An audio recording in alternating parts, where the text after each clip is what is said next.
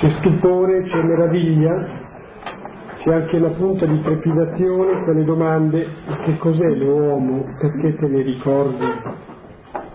E il figlio dell'uomo perché te ne curi?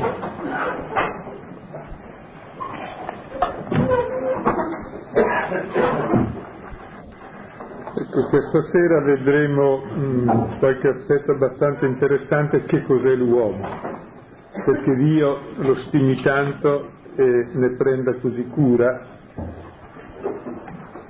eh, saranno considerazioni che penso oggi sono molto importanti perché eh, riguardano esattamente i due punti che nella nostra epoca eh, direi sono punti d'onore, uno è quello della libertà e l'altro della corporeità. Ecco, la libertà è la grande dignità dell'uomo, per cui l'uomo è immagine di Dio, perché la libertà suppone l'intelligenza e la volontà. L'intelligenza che conosce la verità e la volontà che ama il bene, ama ciò che è vero ed è ciò che ti rende come Dio e non si può mai rinunciare alla libertà. Quindi il tema della libertà, poi il tema della corporeità, perché esattamente l'intelligenza, cioè la verità, e la volontà, cioè il bene, lo si vive nel corpo eh, il nostro spirito non è uno spirito che vaga per aria, ma è ciò che anima il nostro corpo e la nostra vita materiale, per cui è la nostra stessa vita materiale e corporea che è spirituale, non un'altra vita. Noi pensiamo che c'è la vita materiale e poi c'è quella spirituale. Sarebbe come dire che c'è la vita viva e poi c'è la vita morta. No, la vita è una sola. Il problema è se vivi la vita materiale concreta in termini di spirito, cioè di vita, di amore, oppure in termini di morte. Quindi addentriamoci in questo tema e poi spiegheremo come Dio aiuta. Siamo nella, siamo nella prima lettera ai Corinti, capitolo sesto. Il brano va dal versetto dodicesimo al versetto ventesimo è la terza questione di ordine pratico che Paolo affronta nel capitolo quinto.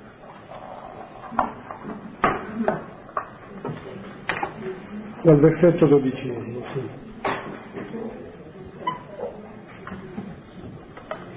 Tutto mi è lecito, ma non tutto giova. Tutto mi è lecito, ma io non mi lascerò dominare da nulla. I cibi sono per il ventre e il ventre per i cibi, ma Dio distruggerà questo e quelli. Il corpo poi non è per impudicizia, ma per il Signore, e il Signore è per il corpo. Dio poi che ha risuscitato il Signore risusciterà anche noi con la sua potenza. Non sapete che i vostri corpi sono membra di Cristo? Prenderò dunque le membra di Cristo e ne farò membra di una prostituta? Non sia mai. O non sapete voi che chi si unisce a una prostituta forma con essa un corpo solo? I due saranno, è detto, un corpo solo. Ma chi si unisce al Signore forma con Lui un solo spirito. Fuggite la fornicazione. Qualsiasi peccato l'uomo commetta è fuori del suo corpo, ma chi si dà all'impudicizia pecca contro il proprio corpo. O non sapete che il vostro corpo è tempio dello Spirito Santo che è in voi e che avete da Dio e che non appartenete a voi stessi? Infatti siete stati comprati a caro prezzo. Glorificate dunque Dio nel vostro corpo.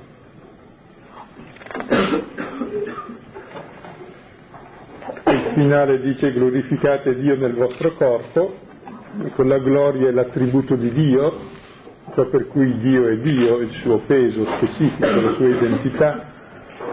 Ecco, il nostro corpo eh, deve diventare gloria di Dio.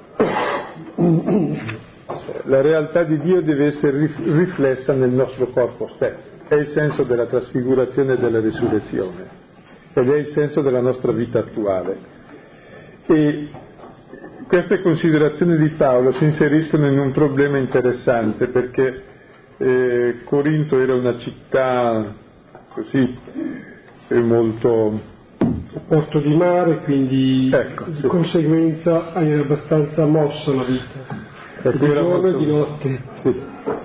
E però i cristiani che diventavano cristiani conoscevano la verità e la verità ci fa liberi. Allora il risultato della libertà può essere duplice.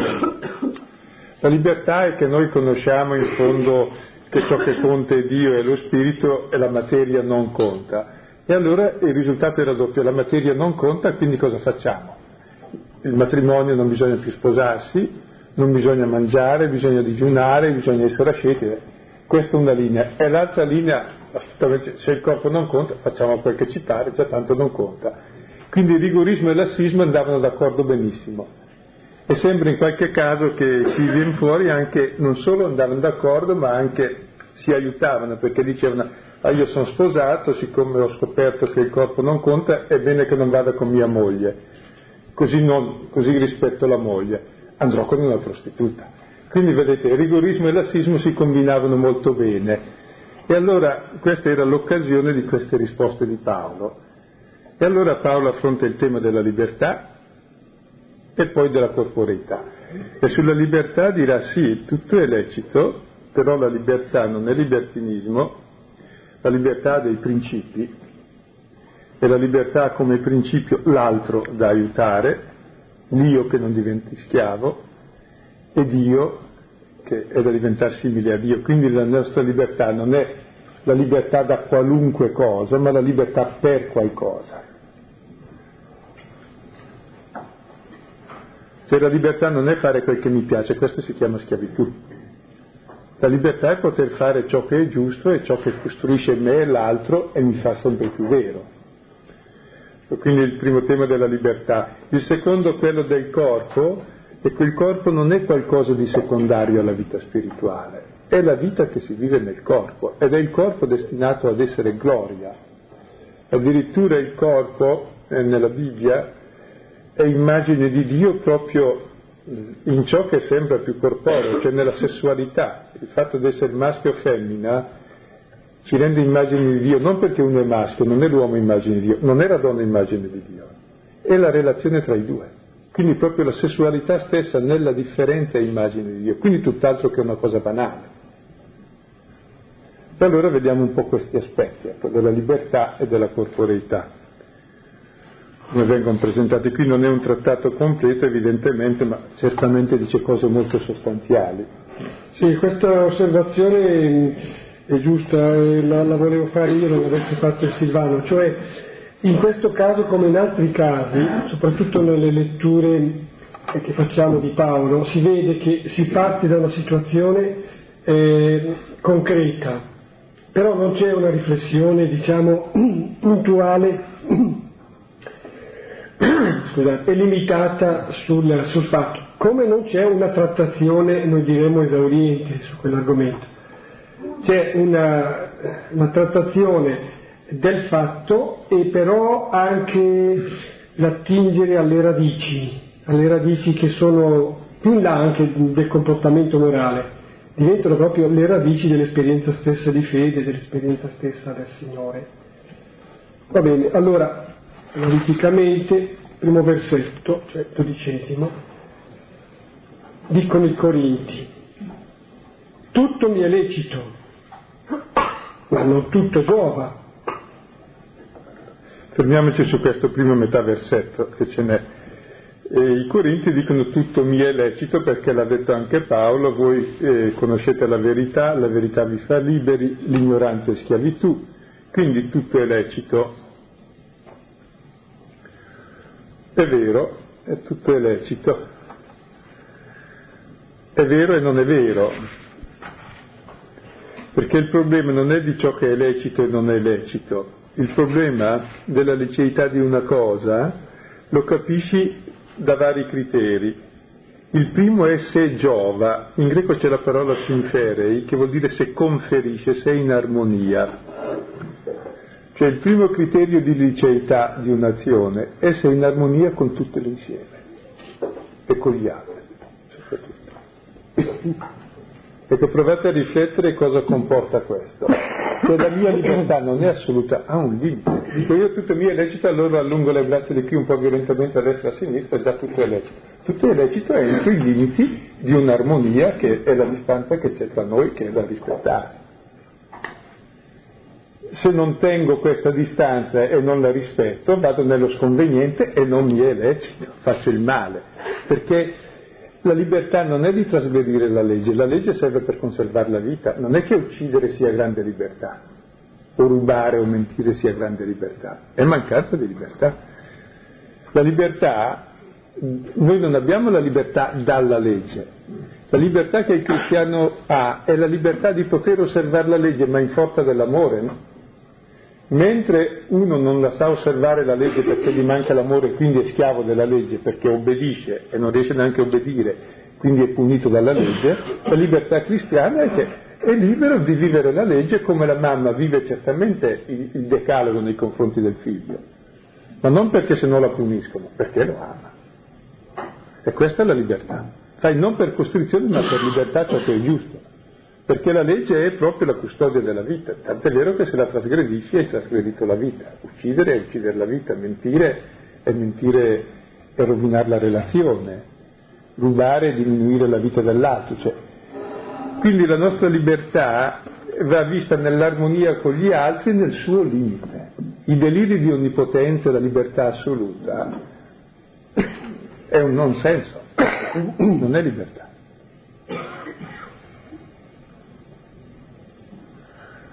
Ecco allora il primo criterio della libertà, tutto è lecito, calma, prova a vedere se giova, cioè se conferisce all'insieme, cioè se rispetta gli altri, se rispetta tutta un'armonia, il bene deve essere tutta un'armonia precisa. Basta un piccolo guasto perché ci sia il male. Se tutto bene, solo che gli ha infilzato un chiodo nell'occhio, beh, di 30 centimetri, probabilmente è tutto male, anche per quel piccolo dettaglio quindi un piccolo dettaglio rovina tutto perché siamo un organismo vivente, il bene è tutta una sinfonia, non è una cosa buona isolata. Per fare un altro paragone meno feroce di questo, del... ma direi... È presente la maschia Giaele. direi che la libertà, è vero, è, me la rendo così figurativamente, non è un picco isolato, ma è piuttosto come dire, inserita in una catena, fa parte di una catena, catena di montagne per dire, ecco. catena a cui appartiene la verità, la carità per esempio. È resa limpida dalla verità, è resa calda dall'amore che è appunto la carità, l'amore oblativo, altruistico. Allora, sintetizziamo, il primo criterio della libertà sarebbe la carità, alla fin fine il rispetto dell'altro, la conoscenza dei limiti e il rispetto di questi. Se no non è libertà ma è semplice stupidità, di non distinguere la destra dalla sinistra, cosa molto abbondantemente fatta. Ecco, vediamo ora la seconda obiezione e la seconda risposta. Seconda parte del versetto, tutto mi è lecito, dicono i Corinti, ma io non mi lascerò dominare da nulla Ecco, tutto mio lecito, non mi lascio dominare da nulla. Il secondo criterio è non lasciarsi dominare dai propri istinti. L'uomo, per rendere schiavo un uomo, basta promettergli da mangiare e se a questo promettergli le altre cose, in fondo la soddisfazione dei suoi istinti, che è la conservazione dell'individuo e della specie e del nome perché oggi ci teniamo anche all'immagine, e poi l'ha schiavizzato bene. Ecco, quindi il secondo criterio è quella libertà che io devo avere dalle cose, dal cibo, dal sesso, da tutto. non sono un consumatore di queste cose, sono un uomo libero, non sono schiavo di queste cose. Uno che è schiavo di queste cose non è mai libero, tutte recitano, calma, eh, ma non devo lasciarmi dominare. Ed è facilissimo essere dominati proprio dai bisogni, sono i nostri bisogni che ci dominano. La libertà è la libertà dei propri bisogni. Cioè voglio dire, posso morire di fame ma non farò ingiustizia. Potrebbero uccidermi, ma non ucciderò. Il male è fare il male. E capite allora il, primo, il secondo criterio della libertà è che io non sono schiavo del mio io, in fondo, del mio egoismo a nessun livello, ed è la, la libertà più difficile. Quindi non mi lascio dominare da nulla. E questa è la grande libertà. Poi ci sarà il terzo criterio, ma questo capite quanto è importante perché eh, nella nostra società noi siamo schiavizzati proprio sui nostri bisogni, chi ci promette la soddisfazione dei nostri bisogni ci tiene in mano. Adesso abbiamo anche Berlusconi, siamo a posto. Uno sport questo, eh? Forza, forza Paolo. Forza Paolo. Cioè, noi ci promettono e ci fregano. E Va bene. Libertà non è li- libero, dunque, sono libero di fare quello che... No, più profonda. La libertà di cui parla Paolo è libertà di essere. Versetto 13. No, capite quanto è importante questa libertà, eh, perché se il rispetto dell'altro in qualche misura ci è fatto notare dagli altri perché se gli pesca il piede l'altro reagisce il rispetto di me stesso è molto più difficile. Cioè uno rinuncia alla sua libertà senza accorgersi ed è schiavo praticamente eh, di se stesso. Nella nostra società, da Adamo e Eva in poi, siamo schiavi del nostro piacere. La libertà dal mio piacere, dal mio egoismo, è quella più difficile anche perché falliscono i rapporti tra le persone, perché ognuno è schiavo di se stesso e cerca di schiavizzare l'altro a proprio uso e consumo. La libertà è qualcos'altro, è la libertà di amare, di perdonare, di donare. E c'è tutta un'educazione a questa libertà che non è mai finita. E tutto il cammino ascetico è giungere a questa libertà, la libertà del proprio io. Senza andare in Oriente, dai propri desideri, per avere un unico desiderio, che è quello di essere liberi e figli di Dio. Ed è estremamente difficile almeno sapere che c'è e che è l'orizzonte verso cui muoversi questa libertà. Altrimenti davvero dipendiamo e siamo schiavi di chi ci promette qualunque cosa, anche fosse anche stupidissimo, non importa, basta farla apparire importante in quel momento e tu ci caschi dentro perché può diventare anche necessaria una cosa assolutamente superflua in questo caso, sei schiavo anche del, dell'idolo più banale. Sì. Parlo di swatch, la swatch mania. Cioè, quindi è ridicolo, cioè, noi ce la prendevamo con gli idolati, ma quelli erano seri. Ecco, quindi vedete il secondo criterio della libertà, il primo è l'altro, il secondo è il rispetto del mio io. Chi sono io? Sono qualcosa di molto grande, sono figlio di Dio. Contrapposta a libertà e condizionamento, no, appunto il condizionamento più forte, quello esterno, quello interno. Ah, dicevamo il versetto tredicesimo. I cibi sono per il ventre e il ventre per i cibi ma Dio distruggerà questo e quelli. Eh, fermiamoci qui. Allora, è vero che il cibo è per il ventre, e non è vero che il ventre è per il cibo. È vero che il cibo è per l'uomo, ma non è vero che l'uomo è per il cibo. Se no diventa schiavo del cibo. E allora qui sotto c'è il ragionamento, proprio il bisogno fondamentale dell'uomo, che sono appunto il cibo, l'alimento per conservare l'individuo e il sesso per la specie, dice allora Su questo siamo liberi perché l'uno è fatto per l'altro, basta, è naturale che sia così, è il ragionamento che si fa anche oggi. Ecco, in realtà non è così. Prima di tutto perché, eh, vabbè, continua il ragionamento dopo, ma eh, non anticipiamo quel che dice dopo. Stiamo fermi a una cosa sola, cioè il cibo praticamente indica la vita, il sesso trasmette la vita, ma non sono la vita.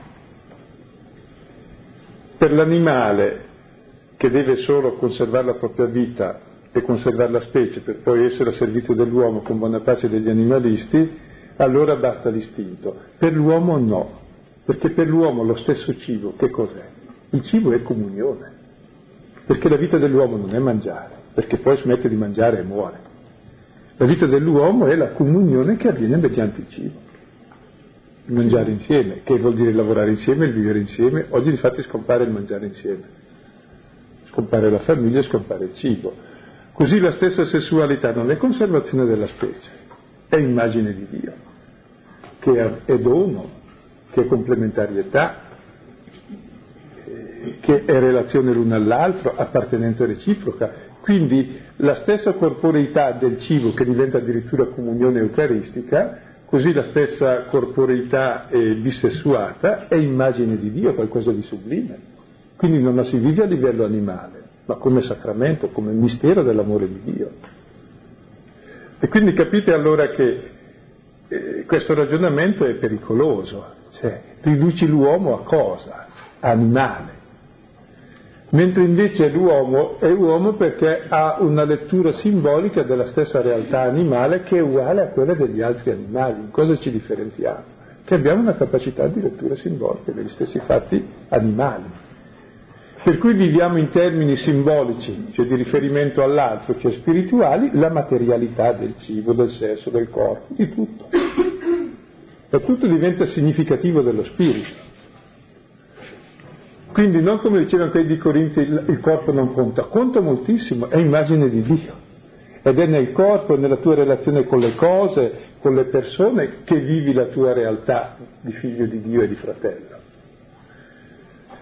Quindi capite, c'è sotto tutta una proposta, allora qui siamo ancora nei termini della libertà qui, tutto sommato, no? Ecco, e, e qui si dà il terzo criterio, eh, direi, della libertà, ecco, che consiste nel capire che tutte le cose materiali che ci sono hanno un altro valore. E quindi hai un rapporto, direi, eh, alle cose eh, di tipo diverso, cioè nelle stesse cose tu cosa vivi? Nel cibo vivi la comunione con l'altro, vivi la comunione con Dio. Nella sessualità vivi la comunione con l'altro, la relazione interpersonale e vivi la comunione con Dio che è amore. Quindi non sono cose secondarie, sono cose nobilissime. Contro l'opinione che avevano quelli di Corinti che erano cose trascurabilissime. Come ancora oggi sono cose trascurabilissime, invece no, sono cose nobilissime.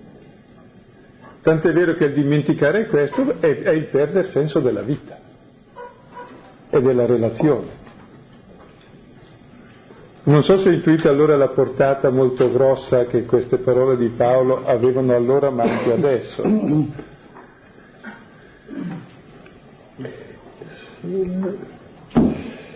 L'uomo eh, vive la vita continua perché eh, c'è una relazione, cioè, ecco, dico che l'uomo vive di relazione. Sì. E la relazione appunto investe, trapassa il mangiare, investe e trapassa anche eh, il gesto sessuale. È la relazione.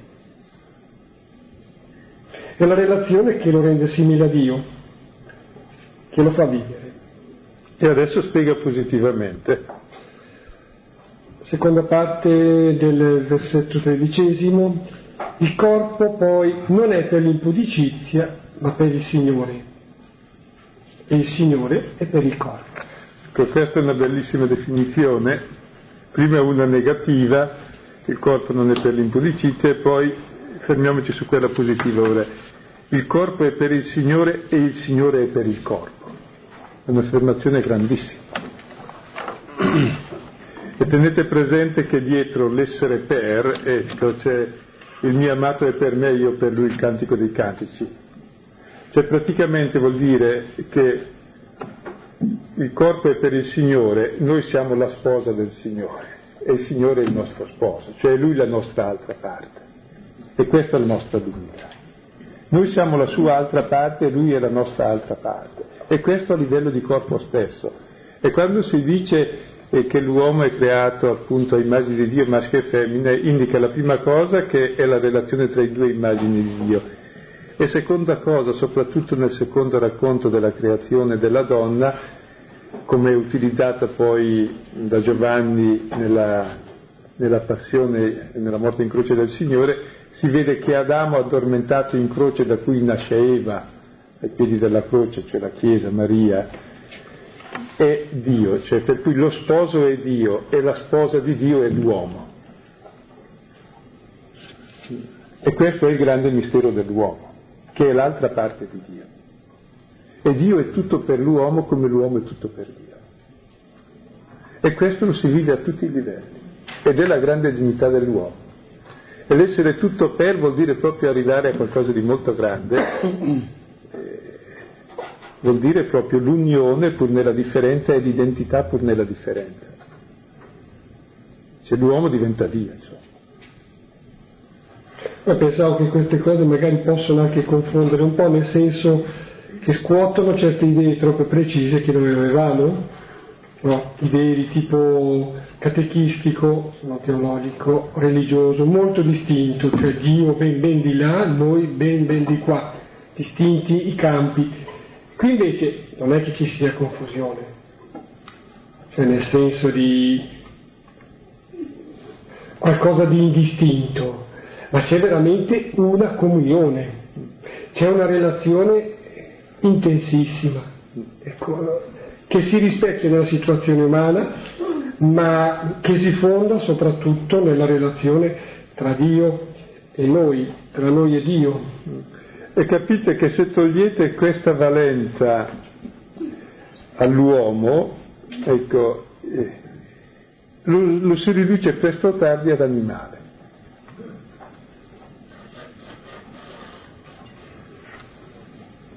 Presto o tardi, ecco. Quindi è proprio la dignità dell'uomo, questo essere per il Signore, questa sua apertura all'infinito, è questo che lo fa libero ed è questa la sua dignità ed è questo che gli dà responsabilità, capacità di crescita, di storia, di cammino ed è questo che poi informa tutte le relazioni per cui le relazioni sono in crescita, non siamo come una comunità di api dove già è tutto stabilito e no, siamo una comunità che stabilisce delle relazioni e, ed è la fatica del realizzarle positivamente sulla propria libertà e sulla propria pelle. Ed è questo il nostro destino e la nostra grandezza. Rinunciare a questo è dire perché sono al mondo. Infatti ci si domanda perché sei al mondo. Per vivere in certo modo non vale proprio la pena. E lo si dichiara ampiamente che non vale la pena, appunto. Perché? Mentre per le api va benissimo fare quel che fanno, per l'uomo no, perché è fatto per qualcosa, è fatto per niente di meno che per questo che, che per il Signore come il Signore è per Lui in reciprocità perfetta d'amore. E adesso continuiamo. Dodicesimo. Dio poi, che ha risuscitato il Signore, risusciterà anche noi con la sua potenza. Interessante, allora, l'orizzonte è la resurrezione, cioè la vita non è quella che si spegne con la morte, per cui devi mangiare per mantenerla, ma poi creppi lo stesso, pieno o vuoto e devi per forza riprodurti perché sennò finisci, ma poi finisci lo stesso e metti al mondo dei mortali. La vita finisce nella resurrezione, quindi c'è qualcosa che ha già vinto la morte. E ce l'hai in questa vita già, e nel cibo e nel sesso. Che cos'è? È il cibo come comunione, come relazione e così via.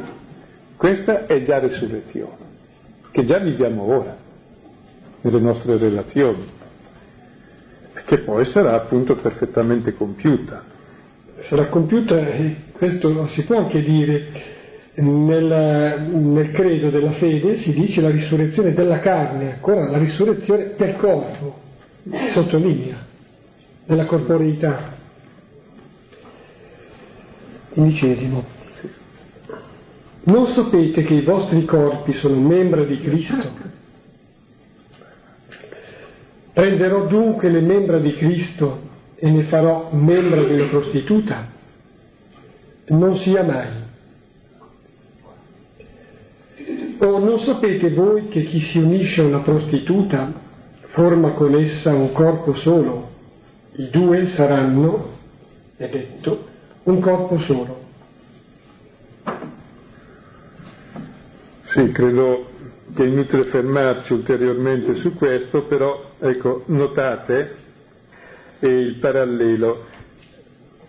Invece di unirti, di unirti a Cristo e formare un corpo solo con Lui, un solo spirito, ti unisci alla prostituta. Quindi pone esattamente il parallelo dell'unione sessuale con l'unione col Signore. E quindi tu hai scambiato il Signore con una prostituta, e con molto realismo. Cioè vuol dire che tu vivi la tua relazione non come amore del Signore, ma esattamente il contrario, ecco. Mm. E poi lascio perdere adesso, perché l'ho già spiegato, i due saranno un corpo solo, ecco, perché proprio mm, quando si parla di uomo nella Bibbia si intende non l'uomo maschio quando Dio creò l'uomo, ma si intende l'uomo in quanto maschio e femmina. I due sono una persona a immagine di Dio. Ecco. Però vedi che tu non sei più a immagine di Dio perché non ti unisci a Cristo, è solo unito a Cristo che è il figlio che tu sei immagine di Dio. Per questo ci dobbiamo unire a Lui. E realizzare in ogni unione questa unione che è l'amore. Allora sei immagine di Dio. Se invece non realizzi questa unione non sei immagine di Dio. Ma, mm, direi questo che che impressiona Paolo è fatto, è fatto primario che Dio si è fatto uomo, cioè che il figlio abbia sposato un corpo, l'umanità. Ecco ora gli viene in mente quella unione, dico a Paolo, viene in mente quella unione quando si parla di una unione semplicemente o gli viene in mente con un contraccolpo quando l'unione del tipo accennato. Cioè, perché Paolo ha in mente, ha in mente quel fatto lì eh, fondamentale della fede, che Dio si è scelto un corpo, che Dio ha fatto unità con un corpo, che il figlio si è fatto uomo, appunto, sposando l'umanità, ma un corpo concreto. Versetto 17, ma chi si unisce al Signore forma con Lui il suo spirito senza commentare troppo, tenete presente unirsi al Signore e poi formare un solo spirito, con la stessa realtà con cui si forma un solo corpo. E spirito vuol dire vita, vuol dire respiro. Abbiamo un'unica vita col Signore e la vita del Signore è l'amore. La vita di Dio è l'amore che c'è tra il Padre e il Figlio. Noi uniti a Cristo abbiamo la stessa vita, formiamo un unico spirito. Cioè viviamo noi stessi di questo amore e questo amore ci fa vivere tutta la nostra vita concreta, lo stesso amore di Dio. Quindi non è un modo di dire una metafora, è la realtà del dono. Quando si parla della grazia, la grazia di Dio è esattamente lo Spirito Santo, che è il suo respiro, che è il suo amore, che è la sua vita. E viviamo di questo, se no viviamo della morte. Ecco, ci sarebbero tutti temi molto grossi, ma li lasciamo solo lì, poi Dio ci aiuti a riprenderli. Vediamo i versetti 18. Sì, sono delle indicazioni, meglio degli imperativi, eh, però vengono fondati. Fuggite la fornicazione, qualsiasi peccato l'uomo commetta è fuori del suo corpo, ma chi si dà l'impudicizia pecca contro il proprio corpo. Ed è interessante che a Paolo interessi così tanto il corpo, che dice ma così poco importante il corpo, quel che conta è lo spirito, invece no, è proprio il corpo è il principio del bene e del male in fondo. E difatti eh, la prima conseguenza del peccato eh, Adamo l'ha scoperta dove? Nel corpo. Si coprì con foglie di fico perché aveva vergogna. Perché? Perché proprio a livello di corpo uno ha la coscienza del limite e della differenza e il primo risultato del disordine è non accettare il limite e differenza se non come luogo di angoscia, di aggressione, di vergogna, di nascondimento, di attacco. Quindi è importantissimo il corpo, il corpo inteso proprio nella sua differenza sessuale. Ecco, ed è proprio lì che si manifesta il male. Ecco, dicono anche, ora, anche oggi gli psicologi, me lo diceva già capitolo terzo della Genesi, la prima manifestazione è lì e non è secondario che sia lì, perché è proprio la prima visibilizzazione della differenza e del limite, che se l'accetti allora accetti te stesso e diventa luogo di comunione. Se non l'accetti, non accetti te, non accetti gli altri, diventa luogo di aggressione e di incomprensione. Quindi è importantissimo il corpo, il corpo proprio nel suo termine più, più evidente, ecco. E dice l'impudicizia proprio offende l'uomo nel suo corpo. Sì. E poi spiega positivamente cos'è questo corpo. Dà il fondamento di questa... O non sapete che il vostro corpo è tempio dello Spirito Santo che è in voi e che avete da Dio e che non appartiene, appartenete a voi stessi. Ecco, il nostro corpo è tempio dello Spirito Santo, questa è la definizione positiva, lo Spirito Santo è la vita di Dio, è Dio stesso come amore, Ecco, e il nostro corpo è il luogo inabitato da questo amore, animato da questo spirito. Cioè la vita del nostro corpo è Dio stesso, è il suo amore stesso che pervade le nostre membra. Ecco, lo Spirito Santo che deve scendere dalla testa al cuore fino ai piedi e pervadere tutto il corpo dell'uomo. Mm. E questo è il dono che abbiamo ricevuto nel battesimo, è il dono che ci fa figli, che ci fa appartenere al Padre e che ci fa entrare in seno alla Trinità e ci rende ciò che siamo, figli di Dio, proprio anima e corpo. E poi c'è il finale. Ah no, notavo questa, ho sbagliato anche nel leggere prima, che non appartieni a te stesso, non appartenete a voi stessi. Ehm, sentito dire spesse volte, no, io sono mio, io sono mia. E vuol dire eh, di per sé questa luce come una non appartenenza, io sono di nessuno, che sono mio, cioè sono appeso a me stesso, sono di nessuno, non ho relazioni, non ho amore, se io sono mio, non sono. Se non ho relazioni praticamente uno dice ma l'inferno non esiste, quello è l'inferno, è l'inferno, sono l'inferno, sono l'inferno io stesso.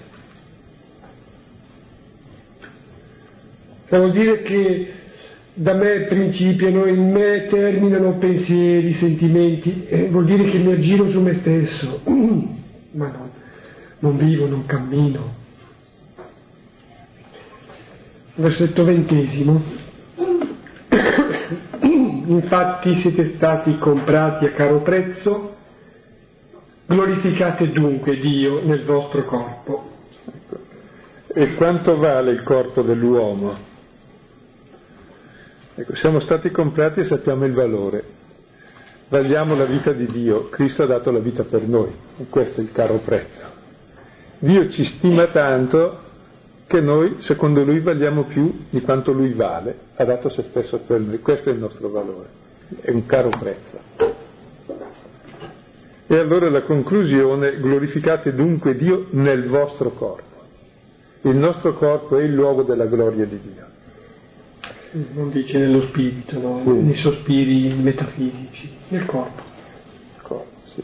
E la trasfigurazione è il destino della creazione intera e del nostro corpo. Ecco, se no è brutto vivere, il corpo diventa una sfigurazione costante. Vabbè. Allora i temi un pochino e, e li ridò in sintesi con dei testi. E circa la libertà, leggete Galati 5.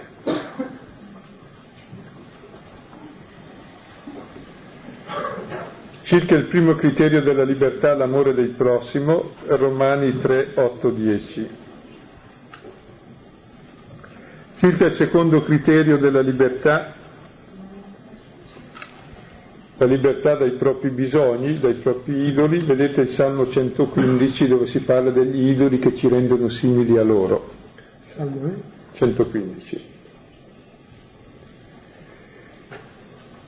Circa il terzo criterio della libertà, cioè che siamo liberi perché siamo del Signore e il nostro corpo è fatto per il Signore, prendete Romani 12, 1, 2.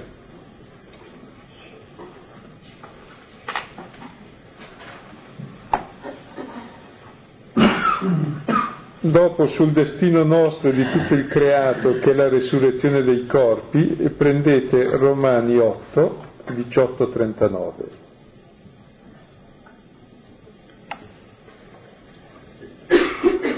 Poi circa il rapporto maschio-femmina che è immagine di Dio, prendete Genesi 1, 26-27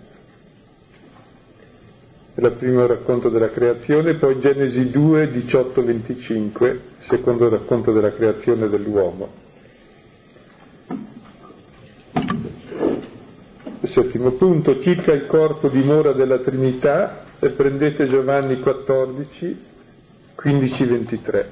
Noi siamo dimora di Dio e Dio è nostra dimora. Verremo a Lui, faremo dimora presso di Lui. Circa il corpo gloria, gloria di Dio, leggete la trasfigurazione Luca 9, 1, 9. Ecco, come vedete comunque tutti questi temi sono centrati eh, sulla libertà e sul corpo e il corpo è il luogo dove si vive la libertà.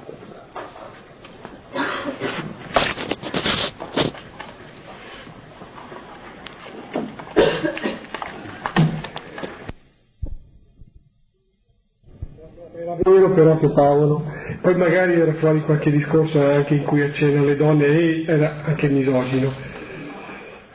No, mi pare invece che prende estremamente sul serio il discorso della sessualità e del corpo Paolo.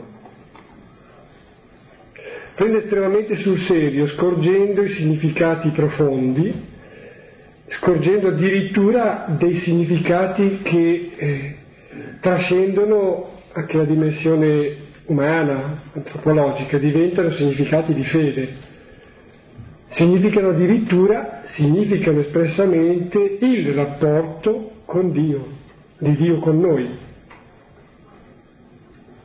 che è un rapporto sponsale, che è un rapporto eh, mediato, ma è debole dire così, viene concretizzato proprio nel corpo che il figlio di Dio prende non una parvenza di corpo, un vero corpo. Queste sono le cose così mm, più riassuntive ma che al primo colpo mi vengono da dire. Beh, ma voi cosa, cosa avete intuito? Eh? Che cosa vi è parso?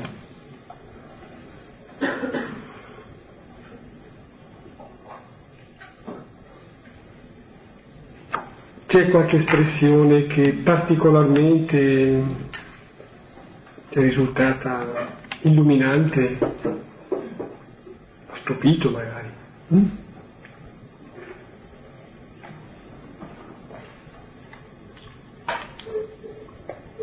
Ma la suggestione di Dio viene in mente il fatto che Gesù nella sua, all'inizio della sua missione abbia cominciato facendo miracoli, facendo guarigioni e mi viene da collegare eh, questo fatto con eh, questa importanza che si dà alla corporità, però non ci resta.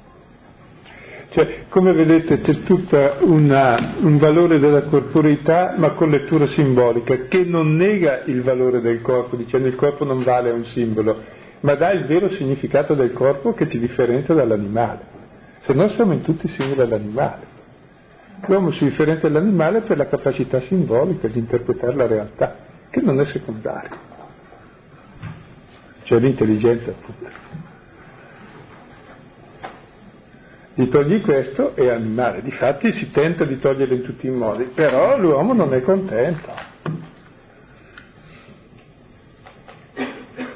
Perché infelicemente è fatto con l'intelligenza, se non la usa eh, sta male scippato dall'intelligenza si lamenta, Beh, ha anche ragione. È un genere di lusso che normalmente non si usa, si dice che anche chi la usa usa un milionesimo del suo cervello, va bene, ma almeno quel milionesimo è bene usarlo.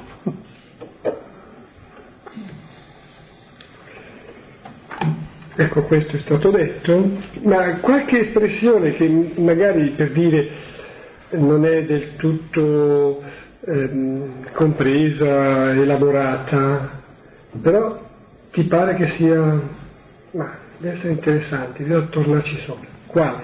Quale espressione? Un amore, un amore postale con, con Cristo. Viene in mente appunto quanto questo mio amore con Cristo molte volte è eh, un amore un pochino eh, dove cerco di ottenere il suo amore, no? facendo dei gesti di bene, eh, quindi cercando di, eh, di, comprare il suo amore. Eh, voglio dire che qui è proprio un amore, quando si compra l'amore insomma è, è come andare con una prostituta cercare eh, di meritarmi il suo amore, forse è tutto un po' dell'educazione che ho ricevuto nel passato, quindi fai bravo, fai il fioretto, fai la buona azione che ti permette poi di andare in paradiso, ti fa essere più buono e quindi eh, sarai più meritevole. Ecco, questo io credo che sommato sia eh, un errore in cui io continuo a dire eh, che forse è questo questo rendere membra di Cristo membra della esagerato. Sì. Cioè pensavo come normalmente trattiamo Dio in questo modo e quindi facciamo questo errore. E quando non facciamo questo, facciamo l'errore opposto uguale al contrario. E spiego. E cioè dico, adesso ho capito, non devo meritare l'amore di Dio, ormai sono un uomo libero, quindi me ne frega altamente di quel che faccio, nulla. Ecco, invece comincio a capire che allora se lui mi ha amato non è per meritare il suo amore, ma per essere uguale a lui perché l'amore rende simili e l'amore vuole essere amato, comincerò a amarlo e farò qualcosa di più che qualche sacrificio, do la vita. Ma non per moralismo, per amore. E allora la realizzi pienamente. Però la tentazione, invece la prima tentazione è quella di dire sacrifico la vita, la seconda ho capito sono libero non devo sacrificarla perché non è giusto sacrificarla e quindi faccio il cavolo che mi pare, no, se ho capito cos'è l'amore, l'amore è serio è la vita. E allora, non so se mi spiego, non è più moralismo, ma è la responsabilità dell'uomo libero, che è il secondo momento. In genere invece eh, preferiamo o farlo schiavo in un modo, un po' come qui, o i rigoristi o i lassisti, no? E invece la capacità di capire, siamo esperti nell'ingannarci. Mm. Cioè quando non facciamo un errore facciamo l'altro opposto ma che è ancora un errore. Evitando una trappola dice ho capito e vado nell'altro. Sì. Trappola ancora. Mentre invece la bellezza proprio è di scoprire questo amore, scoprire che qui è la gioia della vita e questo vale la vita. E allora per questo vivi.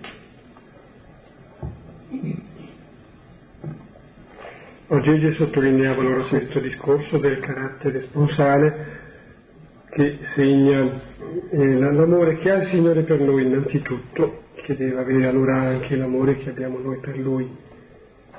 E qui, proprio questo brano specifico di Paolo sottolinea l'amore che eh, si incarna proprio nel corpo.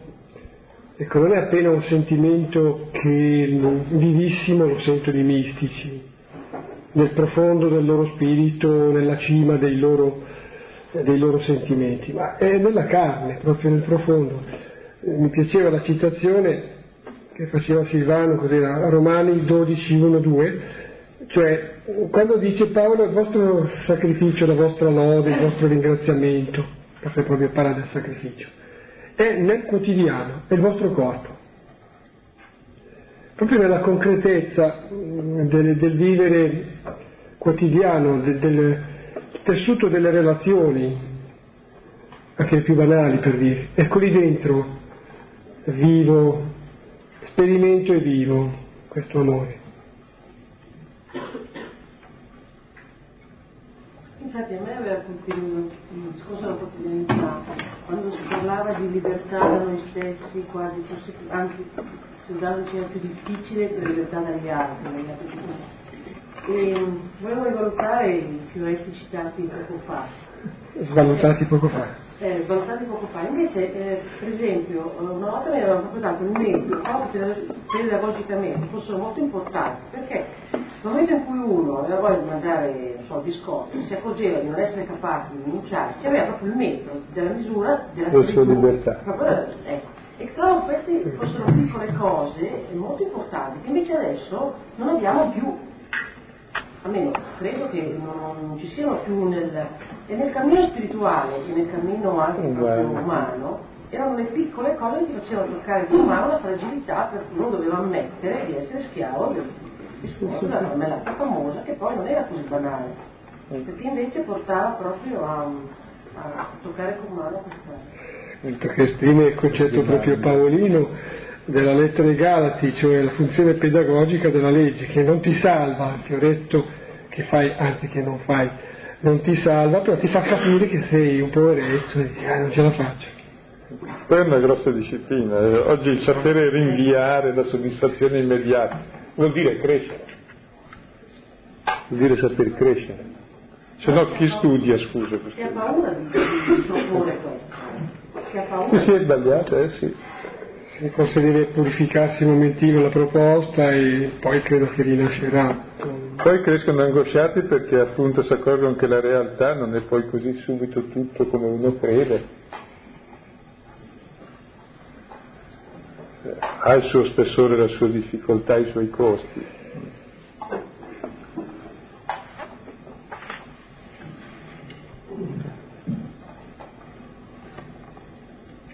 Io credo che noi adesso siamo in grado di riscoprire i valori fondamentali che abbiamo giustamente buttato via la nostra generazione, grazie a Dio siamo ancora del Medioevo, e abbiamo buttato via tutta la tradizione perché giustamente non andava bene, almeno nell'espressione culturale in cui era trasmessa. Poi ti accorgi che i valori fondamentali sono ancora gli stessi.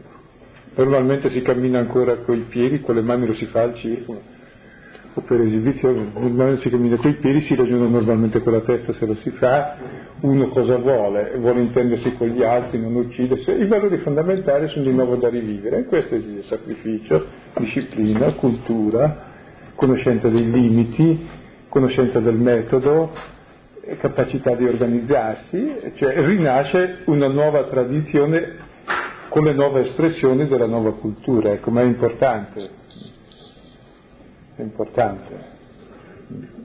Cioè riprendere le cose essenziali della vita e imparare a rigestire in questo nuovo orizzonte culturale che realmente è diverso a quello dei millenni passati, ecco, e che noi stessi abbiamo sperimentato. Però è bello.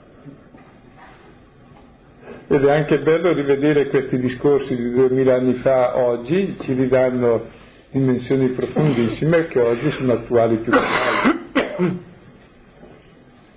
pensavo a ciò che giova e a ciò che è armonia e al fatto che, eh, come diceva anche Filippo, non è solo di di sentire nel profondo quel che ci giova e quel che è armonia per noi. Semplice esempio, penso che ci chiediamo tutti perché siamo qua stasera e durante la settimana ci ripensiamo, torniamo su quello, su quello che abbiamo sentito e meditato, senz'altro avvertiamo che ci è giovato che ci crea una certa armonia, una ricerca, delle risonanze, eccetera. Solo che magari non siamo allenati sempre a questo sentire, che è tutto da recuperare un po' come i fioretti, diciamo. Molte sono le cose, le riflessioni o i ricordi che credo vengono ciascuno pensando anche al, al rapporto sponsabile col proprio coniuge, col proprio figlio, con gli altri, ma anche con Dio, che è tutto da sperimentare, pian piano. Il versetto diciannovesimo lo, lo sottolineo ancora, che mi ha sempre colpito un po'. Non so per quale ragione, ma mi colpiva. Così anche da quando, da, da, ragazzo leggevo qualcosa di Paolo, trovai difficile. Però questa è un'immagine che eh, si capisce, sì. Non sapete che il vostro corpo è tempio dello Spirito Santo che è in voi Qui è proprio una specie di risonanza tipica del Nuovo Testamento, del Salmo ottavo, Antico Testamento. E uno si meraviglia, dice ma come mai? Stupisce, quasi anche un poco preoccupato perché si ritrova a vivere un, una cosa grandissima di cui, di cui neanche si rende conto, di cui non sa già la profondità. E così anche la seconda parte di questo versetto diciannovesimo, non appartenete a voi stessi,